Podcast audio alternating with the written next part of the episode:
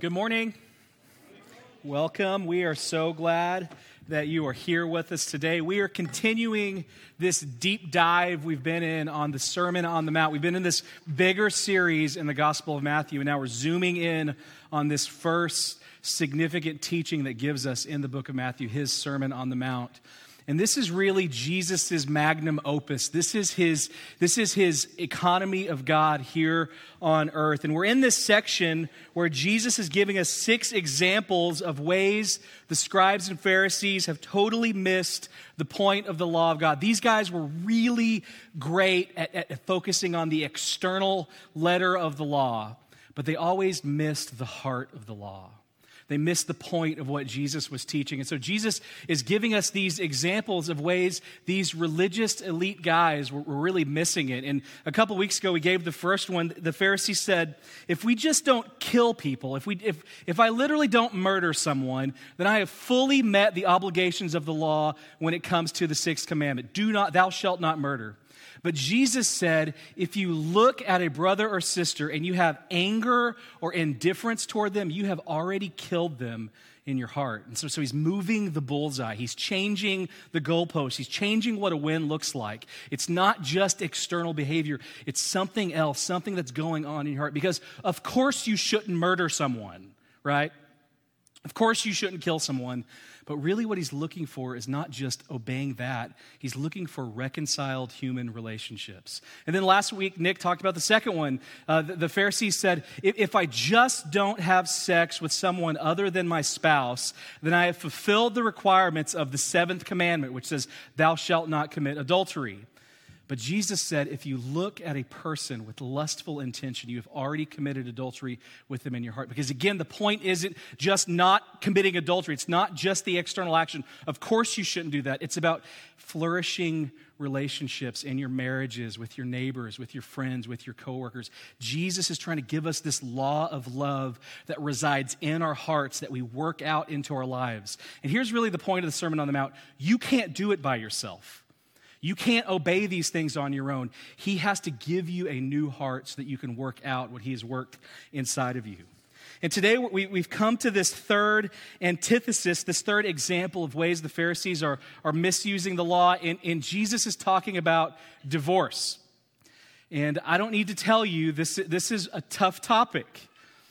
I, am not the guy who sat at home last night thinking, boy, I can't wait to teach on divorce to all these people. This is going to be great. I am not a sadist, right? And so this is one of those things that when I say, when I even say this word, when I use the D word, there's immediately a response that you have. And for some of you, you, you kind of perk up and you think, well, you know what? I'm really curious what this guy has to say about this. This is this will be a fascinating theological exercise here this morning, and it's it's it's a it's it's you thinking through the the the nuance of, of the theology of it, and, and there's a place for that. That's not a bad thing, but for others of you, when you hear that word, a tremendous amount of pain and sorrow and, and old emotions begin to rise up inside of you, and you think, "Gosh, I came on this Sunday." And, and this is a very sensitive, tender issue for many people. Many of you have had parents or grandparents go through a, divorce. Many of you have close friends who have gone through divorce. Many of you have experienced this or are going through this right now. And I just want to tell you that we do not approach this subject flippantly or judgmentally. This is not something that we're, we're, we're coming to you and, and just saying, hey, let's just, let's, this is real fun. But this is the reason we teach expositionally through books of the Bible, because we can't ignore the hard stuff, because Jesus has something to say about divorce. And I want to say this some Christians have done a very poor job communicating the heart of God towards those who've experienced really hard things, including divorce. Some people view divorce as the unforgivable sin, and it's not. It's not. And so this morning, we come to you in an attempt to try to live in this tension, trying to understand what does the grace of God look like in our lives when, we, when we've experienced something that we've never really planned? And what does the grace of God look like for us as He warns us to, to, before we head down a road that we can't take back? That is, that is where we're going. And so I can't possibly give you in 30 minutes an in depth theology of the, of the sanctity of marriage and uh, the legitimate causes for divorce in the Bible and, and all of these things and, and, do everything that we need to do this morning. So I ask for you to extend some grace to me here. And certainly, I may say something that offends you, or I will definitely say something that you disagree with this morning, I, I bet.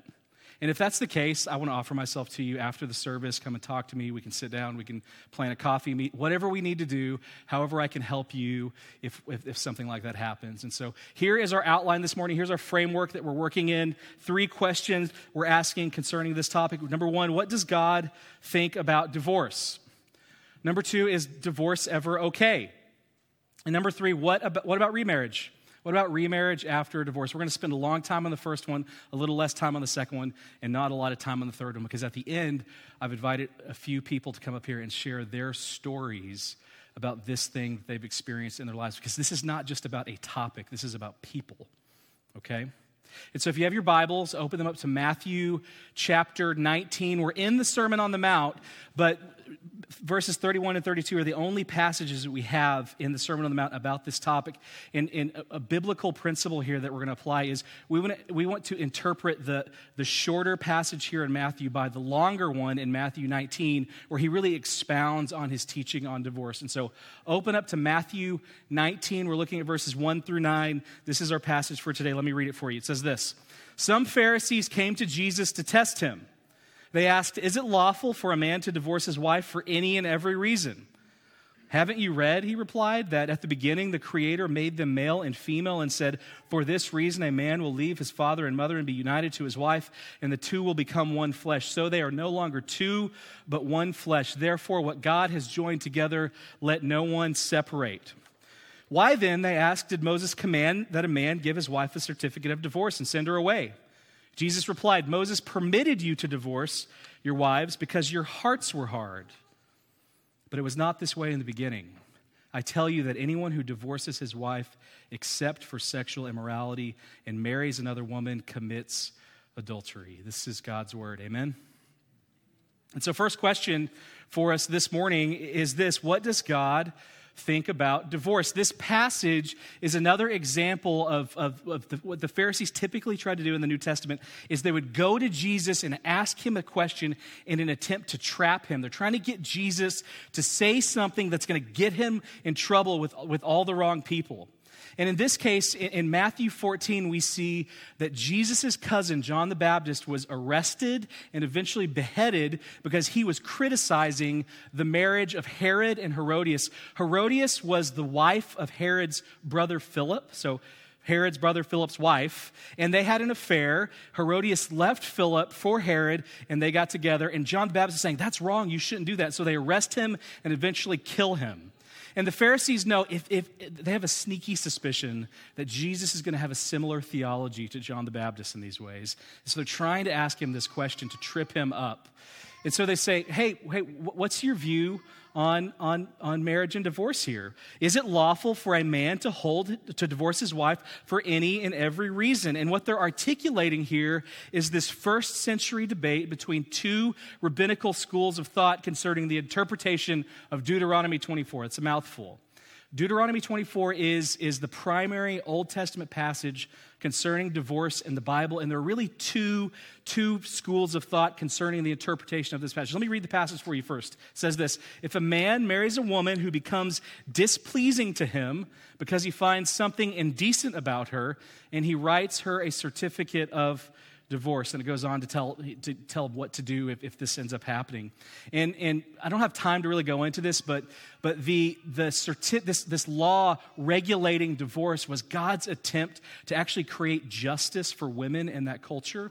Oftentimes, what would happen is a man would marry a woman, he would take her dowry, the bridal price, and, and he would take it from her, and then he would just send her away, effectively stealing money from her. And so, this is God's attempt at legislating injustice against women in a highly, highly, highly patriarchal culture. And so, the, the main debate concerning this passage is over that phrase, something indecent. It's, something indecent is this Hebrew phrase, erwat debar, which means a matter of nakedness or some matter of shame, some shameful thing. And this is the crux of the debate here. And there are really two schools of thought concerning this phrase. There was the more conservative position, was, which was the school of Shammai. And the school of Shammai said, Urwat Dabar means marital unfaithfulness. It means sexual unfaithfulness in a marriage. So, a legitimate cause for divorce would be unfaithfulness sexually in a marriage relationship. That's the more conservative Shammai view. There was also the, the Hillel view, which was the more liberal school, and they interpreted Urwat Dabar as meaning anything. Any, any good reason that you could come up with. In fact, one Hebrew writing said that this meant was a divorce was allowed for things as trivial as burning her husband's food. If you burned his toast, you could get a divorce. A later writing said if, you, if he found someone that he was more attracted to, just, just in the marriage, that's not a big deal. Ironically, most of the Jewish culture during Jesus' time and even the Pharisees themselves sided with this school of Hillel, this more liberal school. Hey, any and every reason. And so they come to Jesus and they ask this question which, which school of thought about divorce are you in agreement with, Jesus? Uh, are you on Team Shammai or Team Hillel? And I love Jesus' response. And I think that Jesus' response here is a key to, to our first question What does God think about divorce? Here is what Jesus said He says this Haven't you read? By the way, what an insult to a group of guys who spend their lives studying the Bible, right? Haven't you read that at the beginning the Creator made them male and female and said, For this reason a man will leave his father and mother and be united to his wife, and the two will become one flesh. So they are no longer two, but one flesh. Therefore, what God has joined together, let no one separate. You see, what's happening here is the Pharisees are preoccupied with grounds for divorce. They, they want to talk about divorce, they're focusing on divorce. And Jesus is preoccupied with marriage. Jesus wants to talk about marriage. Jesus is more concerned validating the institution of marriage than he is addressing their questions about divorce. And so, what he does is, is, he points them back to the beginning. Let's look at creation. Let's look at God's original intention for human flourishing. And there we see that God's intention was that marriage would be a lifelong covenant that unites two people together, taking two and fusing them to make them one.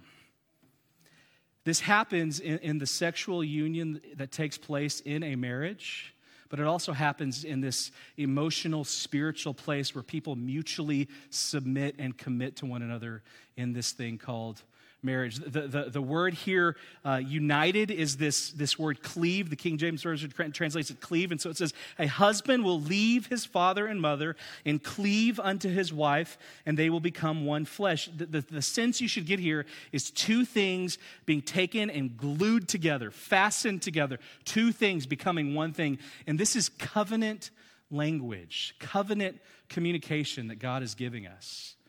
And the point that Jesus is making is that there are, there are really two kinds of relationships. There are really two visions or views of marriage that we can have in the world. There's, there's this consumer view, the, the, the, view that marriage is a consumer relationship, or there's this view that marriage is a covenant relationship. And a consumer relationship is, is it's not fundamentally a bad thing. A consumer relationship is where you have a need and you're looking for someone or something to meet that need, and you will use or go or purchase that thing from those people until they can no longer meet that need for you. I have a consumer relationship with my internet service provider and they're doing a really bad job right now. And so my internet keeps going out. And so at some point, I might change my internet service provider and have a new relationship with a new company that promises better speeds, right?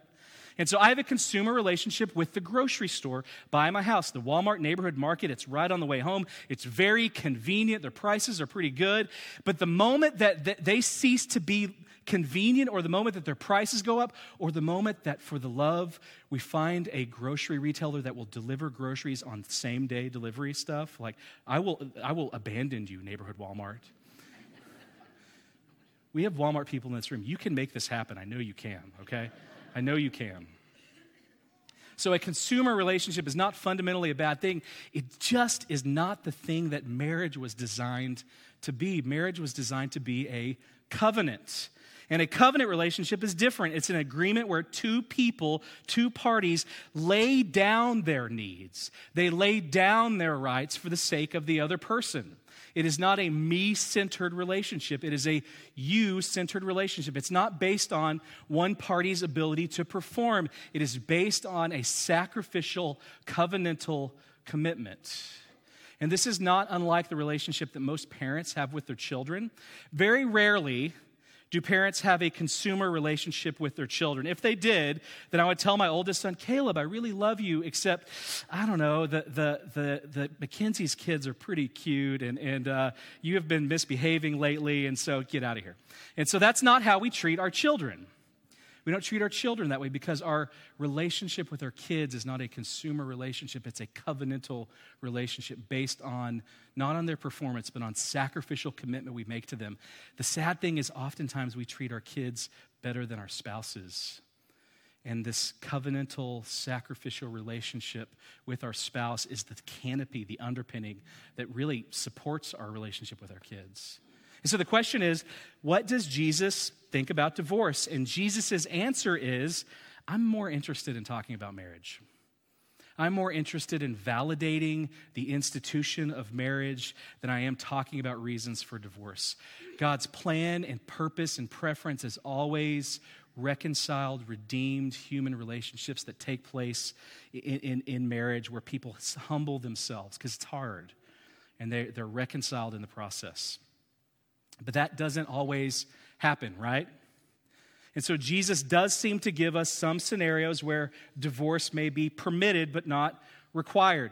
That's a key phrase. Divorce may be permitted but not required. Matthew 19, 7 through 9.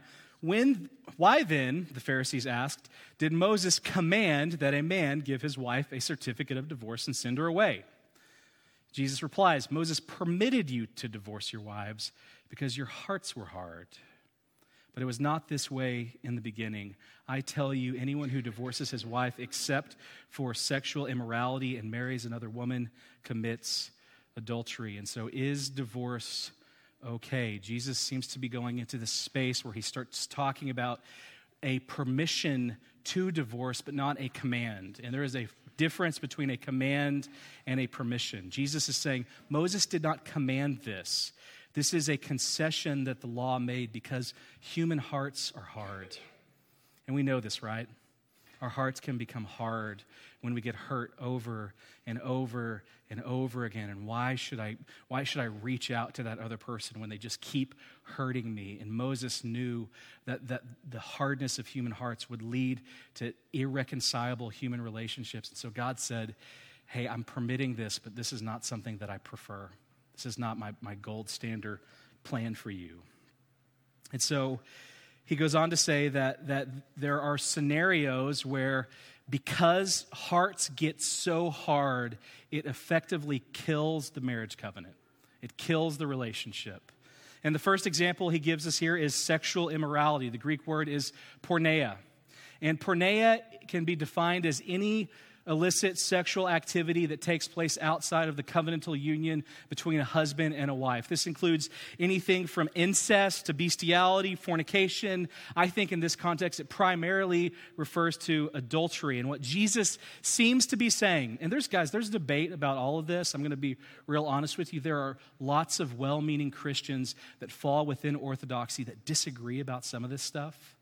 And this is in my deep dive study. This is the view that I, I really uh, it really came down on here. And so we can talk more about it if you're interested later. But he seems to be saying that the marriage covenant is so sacred that when someone unites themselves sexually to another person, it has a way of ripping that one flesh covenant apart. It has a way of tearing something so deep down in a person that, that it creates a scenario where it poisons the well and eventually leads to death. It doesn't have to lead to death, there is an antidote. There's healing that can come, but boy, it's hard. And so, in the same way that Romans 7 tells us the death of a spouse effectively ends the marriage covenant, the, the, this porneia is a way that, that a marriage covenant is effectively killed, murdered. It, it, it dies because of this sexual immorality. And so, is divorce ever okay? Jesus seems to be saying yes when there's porneia when there's porneia, when there's, when there's this porneia that takes place. Are there other exceptions? Look with me at 1 Corinthians 7, verses 13 and 14. It says this If any woman has a husband who is an unbeliever and he consents to live with her, she should not divorce him, for the unbelieving husband is made holy because of his wife, and the unbelieving wife is made holy because of her husband. Otherwise, your children would be unclean, but as it is, they are holy. What's he saying? He's saying that even in a situation where you come to faith in Christ, you attend church, you start plugging into this Jesus thing, and He's really changing your life, but your spouse stays behind, they're not interested, they don't come to faith. Even in that scenario where you become unequally yoked, Paul says, stay married. Stay married. Why? Because your life may be the thing that sanctifies or, or makes holy the life of your spouse. It may be the very thing that God uses to bring your spouse to faith. And certainly, it, may be the thing that God uses to allow your kids to come up in the faith. So he says, stay married if that's the case. But then he goes on to say that there may be a scenario where the unbelieving spouse is the one who leaves. They say, I can't take it anymore. I'm done with this. And so it, the marriage is over.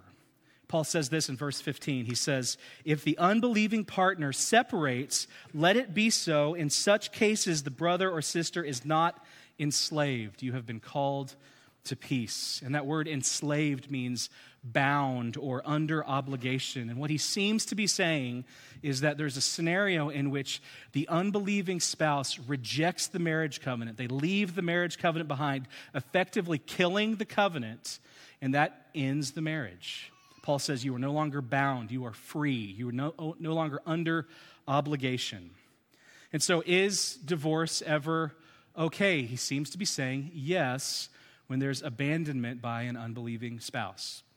And, and what I just articulated for you is the, the typical Protestant view since the Reformation, okay?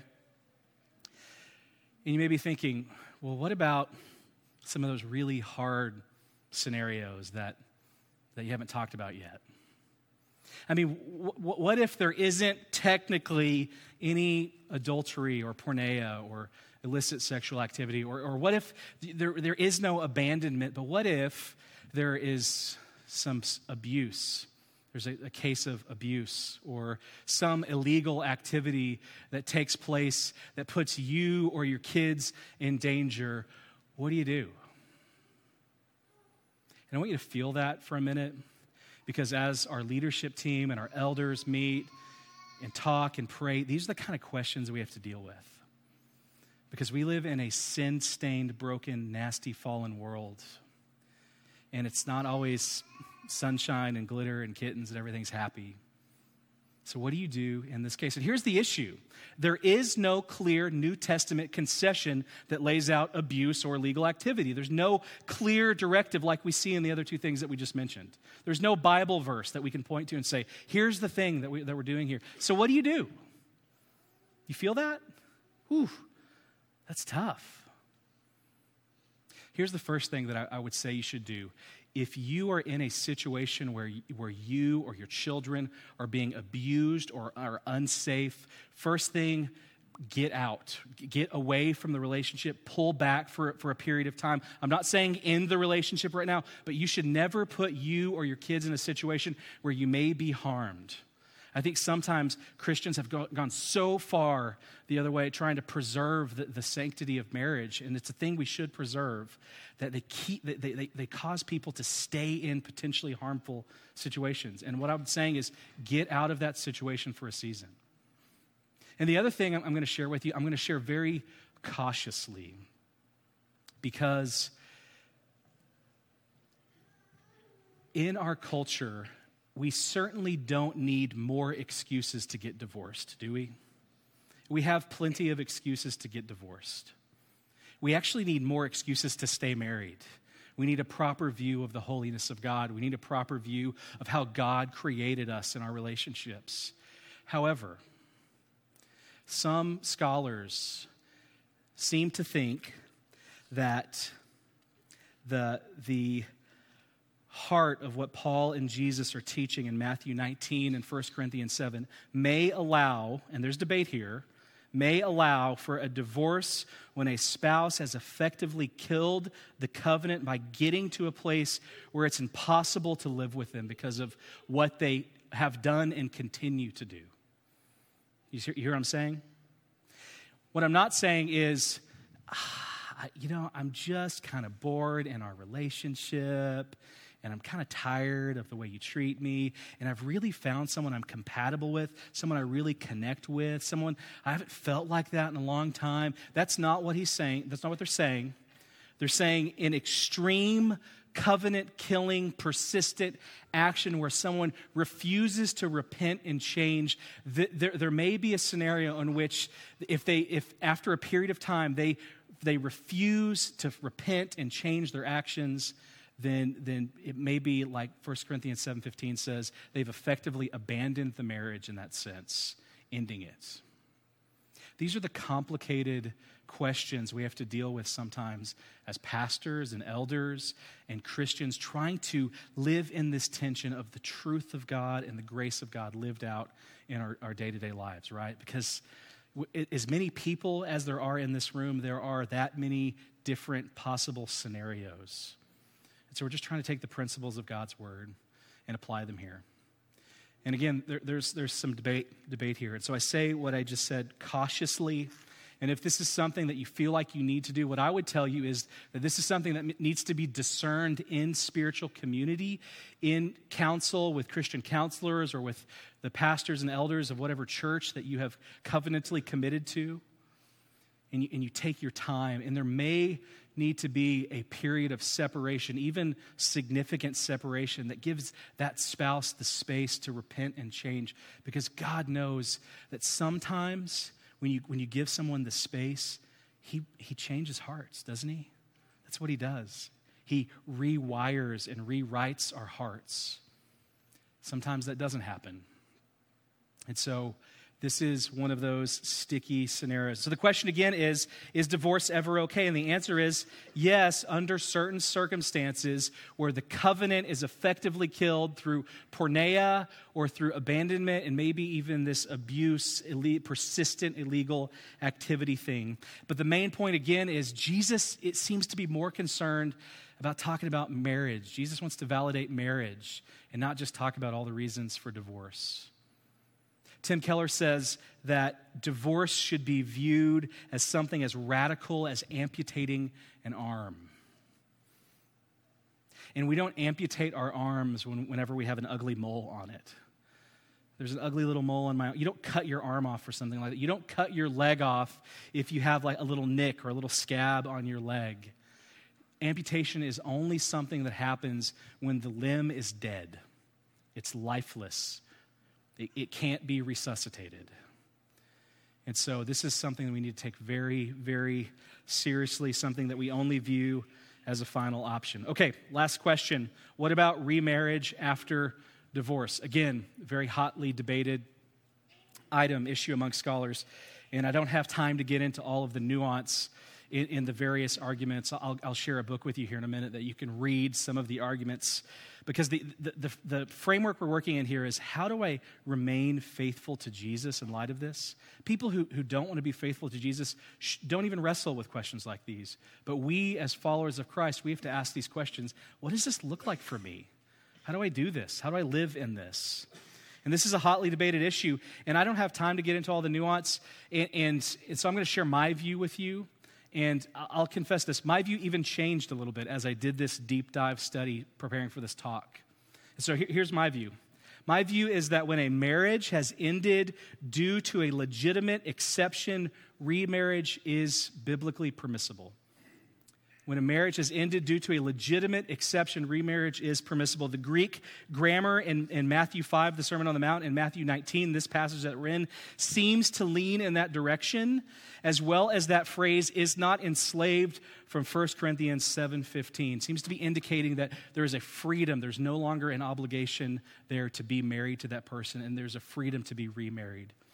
And also, all scholars on every side of the divorce and remarriage debate agree that it was a given in the first century Jews that remarriage was a valid option after a divorce. To be granted a legal separation meant de facto that you were no longer bound to anyone and thus free to remarry.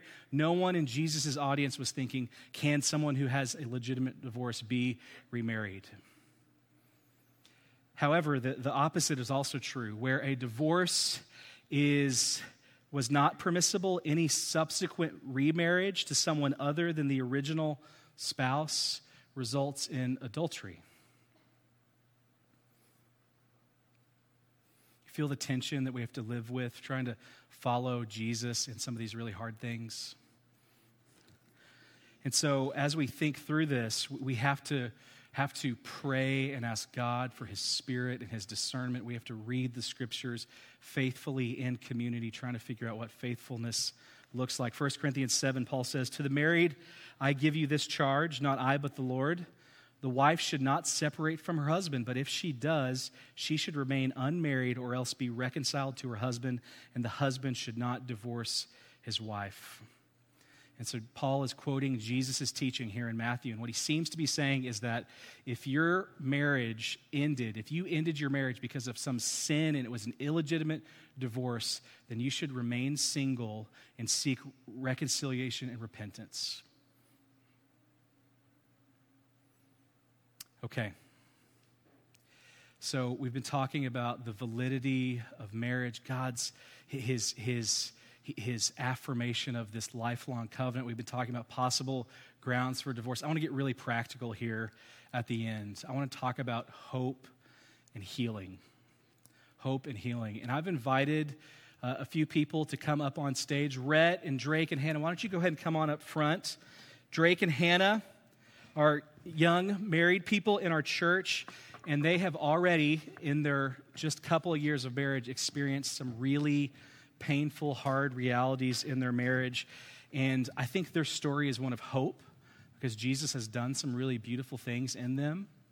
And Rhett, Rhett is my friend here who has lived through what nobody ever wants to live through, what nobody ever planned to live through. He, he's already experienced a divorce. And I think his story is a story of hope that comes on the, on, on the backside, or healing that comes on the backside of really terrible things that happen. So let me grab this mic, and I'm going to start with you, Drake and Hannah. Can you just tell us a little bit about who you are and a little bit of your story? Yes, so Hannah and I, uh, the year 2016 was a really big year for us. Uh, a lot of changes happened. So we met uh, at the University of Central Arkansas, Go Bears, um, in Conway, Arkansas.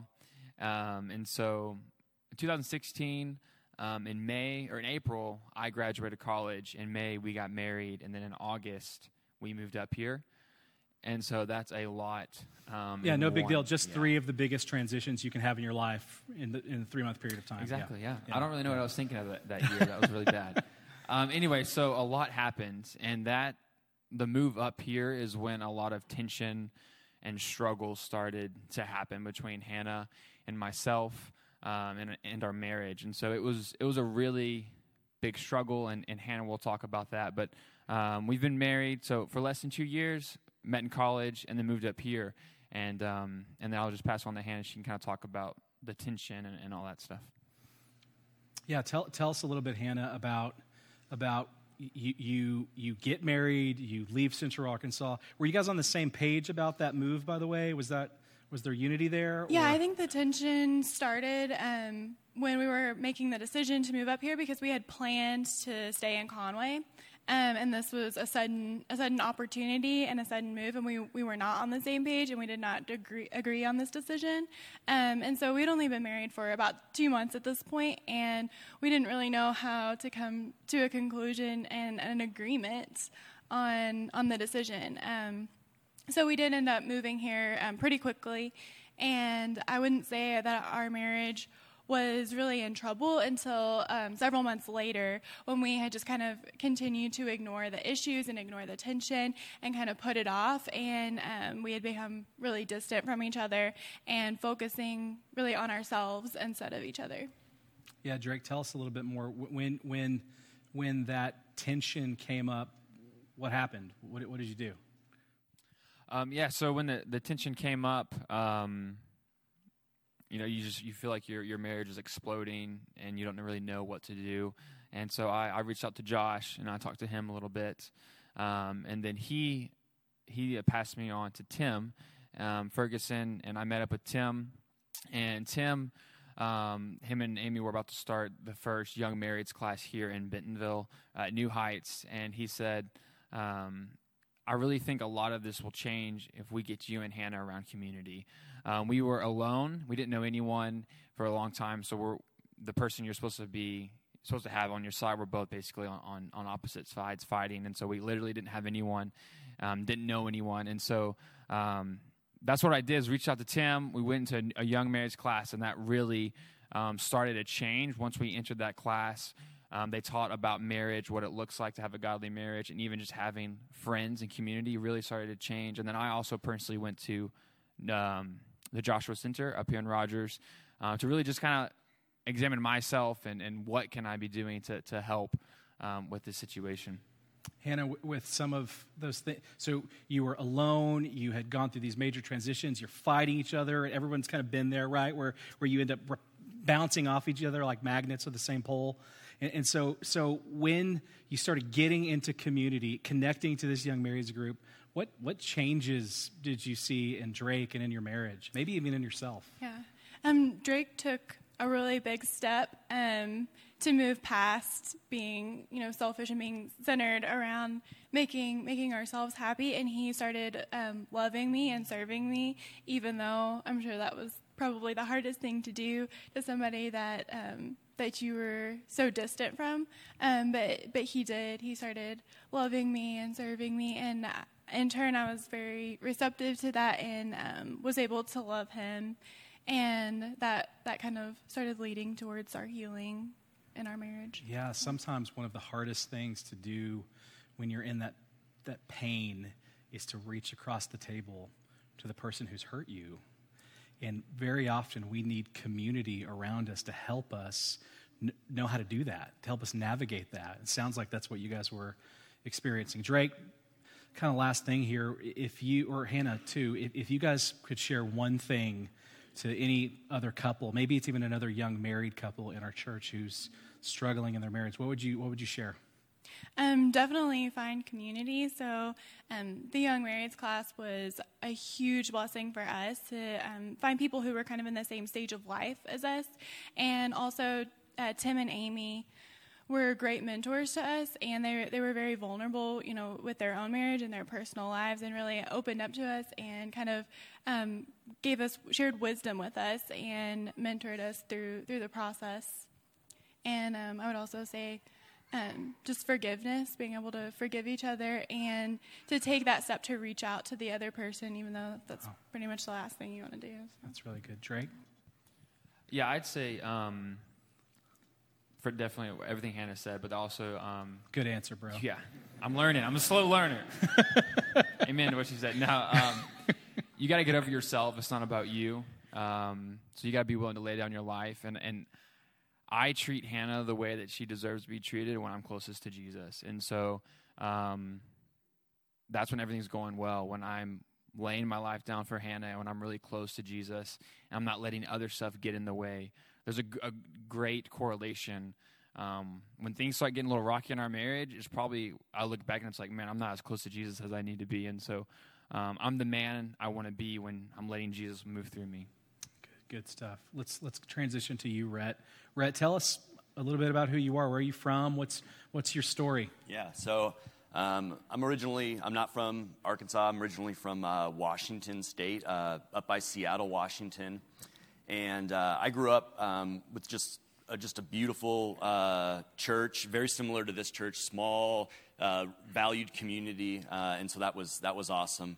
Um, and then my, my, my, family, my, my parents uh, love the Lord, and they uh, man, they, they taught me through their actions and through their lives what it was like to love the Lord and to have a relationship. And so um, I, I, value them, and, and, and, that, was, that was definitely a huge part. Um, so just like how I got to Northwest Arkansas, and, and, in 2006, I went to this little Bible school in Colorado called uh, Timberline Lodge and uh, great little Bible school for like your first year, like out of high school, and you don't really know what to do with your life, and you just need a year to kind of snowboard and figure out what's going on. So, don't we uh, all need that? Yeah. So, uh, anyways, um, I met um, some phenomenal people there, and just people that really just kind of shaped me and brought me closer to the Lord. And uh, and one of those people. Um, um a young lady um, by the name of Samantha. She, uh, her and I started dating, and she was from Bentonville, uh, this area, and so.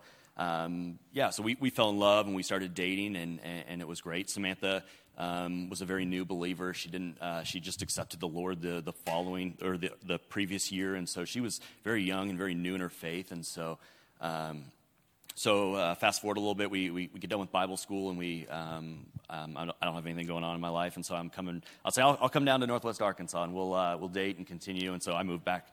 I move here, and uh, and we continue dating, and, and then just fast forward a little bit, we get engaged, and um, move back to Washington State, where I'm from, and uh, we get married up there, and uh, and that's you know the the honeymoons you know phase, and everything's great, and so we we also make a big move, and we uh, we, we move back to Northwest Arkansas and uh, attend the University of Arkansas, and uh, and try to get plugged in. Um, didn't do a great job of getting plugged in, but we uh, we made an effort, um, and then um, where things kind of started getting tough, um, like like it always does in marriage. Uh, growing up as a kid, I struggled with pornography. Um, it was always around me, and it was something that um, I was introduced in like middle school, and it was always there. It was something that like it kind of followed me. It felt like it was just chasing me around, and so um, so when the marriage got tough, I turned to that, and um, not only did I turn to pornography, but I also turned to uh, alcohol and I started drinking, and I started just finding hope in that, and it was very foolish, and it was something that didn't bring me any hope. It was uh, it wasn't it wasn't great, um, and so just fast forward a few more years. Um, marriage gets tougher and tougher, and fights start happening, and and struggles start happening, and Samantha uh, started not walking with the Lord, and I was obviously not doing a great job either. And so um, uh, in 2015, um, she, she told me she didn't love me anymore. And she, uh, she said she wanted a divorce. Wow. During, during that, that uh, season, Rhett, and, and when, when, when you heard that, how did that land? And then how did your faith in Jesus inform the way you responded from that point? Yeah. Um, I mean, I, I remember the day just like it was yesterday. Um, we had gotten in a fight, uh, pretty typical, and uh, and she left and and uh, stayed at her parents' house that night, and um, and so I my I, you know I'm feeling bummed out, and I'm like, all right, you did it again, like you screwed up, and so um, you know I'm I'm kind of waiting for her to come back, and and she doesn't come back, and then that afternoon she uh, she called me and told me that she wanted to divorce me and uh, and it just it, it, just it knocked me off my feet. It was something that you know I wasn't expecting. Um, I never thought that I would get into you know that just something I, I, never thought would happen to me, and I thought you know um, I'll, I'll, tough it out. You know I can figure this out on myself. Like um, I can make it work, and of course I'm. I'm a sinner. I'm, I, I, am not righteous, and so where, how can I bring righteousness? So, um, so yeah, so that's when that's when I just felt a failure. I, I was a failure, and so that's. Um, but uh, that is when God stepped in uh, and took control, and I. Um, um, the body of Christ is so awesome, and I. I um, I, I just started coming to New Heights. We were meeting in another building, uh, Old High Middle School uh, in downtown, and um, she, sorry, um, we, I needed community, and I didn't have that. And so I filled out the communication card, uh, just like we pass it around and do it all the time. And, and uh, a, a, guy by the name of Mark Hale uh, called me up. And Mark said, Hey, Rhett, uh, I see that you're interested in joining a community group. Also, like, I'm looking at your address and I see it's really close to where we're living, like three houses down. we would love to make you cookies. Uh, Kathleen uh, made cookies, and her and uh, Mark came down, and I, I saw them come out of their house and walk down the street to my house, and uh, wow. it was it was wow. awesome. It was awesome, and um, you know, being in this body, we, we talk a lot about the Joshua Center, and, and Drake said that, and I, and I knew I needed to go. I need I needed counseling. I needed that. And so I, I, started going to the Joshua Center, and that was phenomenal. And then, uh, but the, the most important part uh, I felt was the, the community aspect and getting plugged into a community group. And I was living in Centerton at the time, and this guy that I worked with, Andrew uh, Eaton, who him and his wife just started coming to, to our church, uh, he was like, Man, I got this four bedroom house, and I'm living it all by myself. He was like, Come live with me. And it was just just a game changer. And like, the, the, the Centerton community group, and the, there's just phenomenal people uh, in this body that just loved on me. Um, the Clonagers, the Starches, the Harrimans, uh, the Jostads, the Hollies, just people that just wow. came around me and just loved on me. Um, you know, when I needed when I needed a friend, when I needed mm. Jesus, they were there. Wow! So. Wow!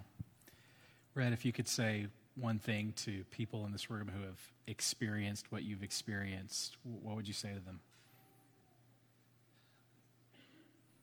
We can't do it on our own. We have to give it to the Lord. And um, I thought I could do it. I thought I could make it work, and I couldn't do it. And I need to trust in Jesus more and more. And so I would tell anyone here just, it's a really hard thing to do but you got to trust in the Lord. And my dad, uh, my dad had gone through a very similar situation, um, and he had said, and I had called him the day of the divorce, and, and, and he said, Rhett, you can choose to go down two paths right now. You can choose to follow the Lord, or you can just do whatever you want when whatever feels right. And he said, Rhett, I chose to follow the Lord, and that's when I met your mother. And that's when God took control and took care of me. And so I haven't been perfect, but I'm, I'm choosing to follow the Lord. So Amen. I would encourage anyone else. Amen. Everybody give them a round of applause. Thanks, guys. It takes an unbelievable amount of guts to do what they just did, and the only way people can share that kind of deep pain uh, in front of a group of people is when they realize this is not the stuff that defines me. I'm defined by someone else and what he did. And that person's name is Jesus. And so if you're here this morning and, and you're in that marriage that is just painful and you're struggling and you've hit that point where you're those two polar magnets that are just driving each other away and you need hope, there is hope in the person of Jesus. He can take hard hearts and the beautiful thing that he does. This is what the Sermon on the Mount's about. He gives us a new heart, he puts a new spirit in us. And if you're here this morning and you have lived through the pain of divorce and the amputation that comes on the other side of that, then I would just say this to you the divorce is not the unforgivable sin. That the audacity of God Himself in Jeremiah 3 to identify Himself as a divorced person. He says, I look at you, unfaithful Israel, and I'm writing you a certificate of divorce because of your persistent unfaithfulness. And so, if you are a divorced person, you're in good company. God identifies with you. And not only that, one of the most sordid, terrible relationships from the deepest pain that we read in all of Scripture David and Bathsheba. David kills one of his best friends, takes his wife, and from that relationship, there's this baby named Solomon that's born. And from Solomon, we have this person named Jesus who's eventually born. And so God can take even terrible, broken things and redeem them and restore them for his purposes. Would you let him do that today? Let me pray. God, thank you for the cross. Thank you for what Jesus does for us.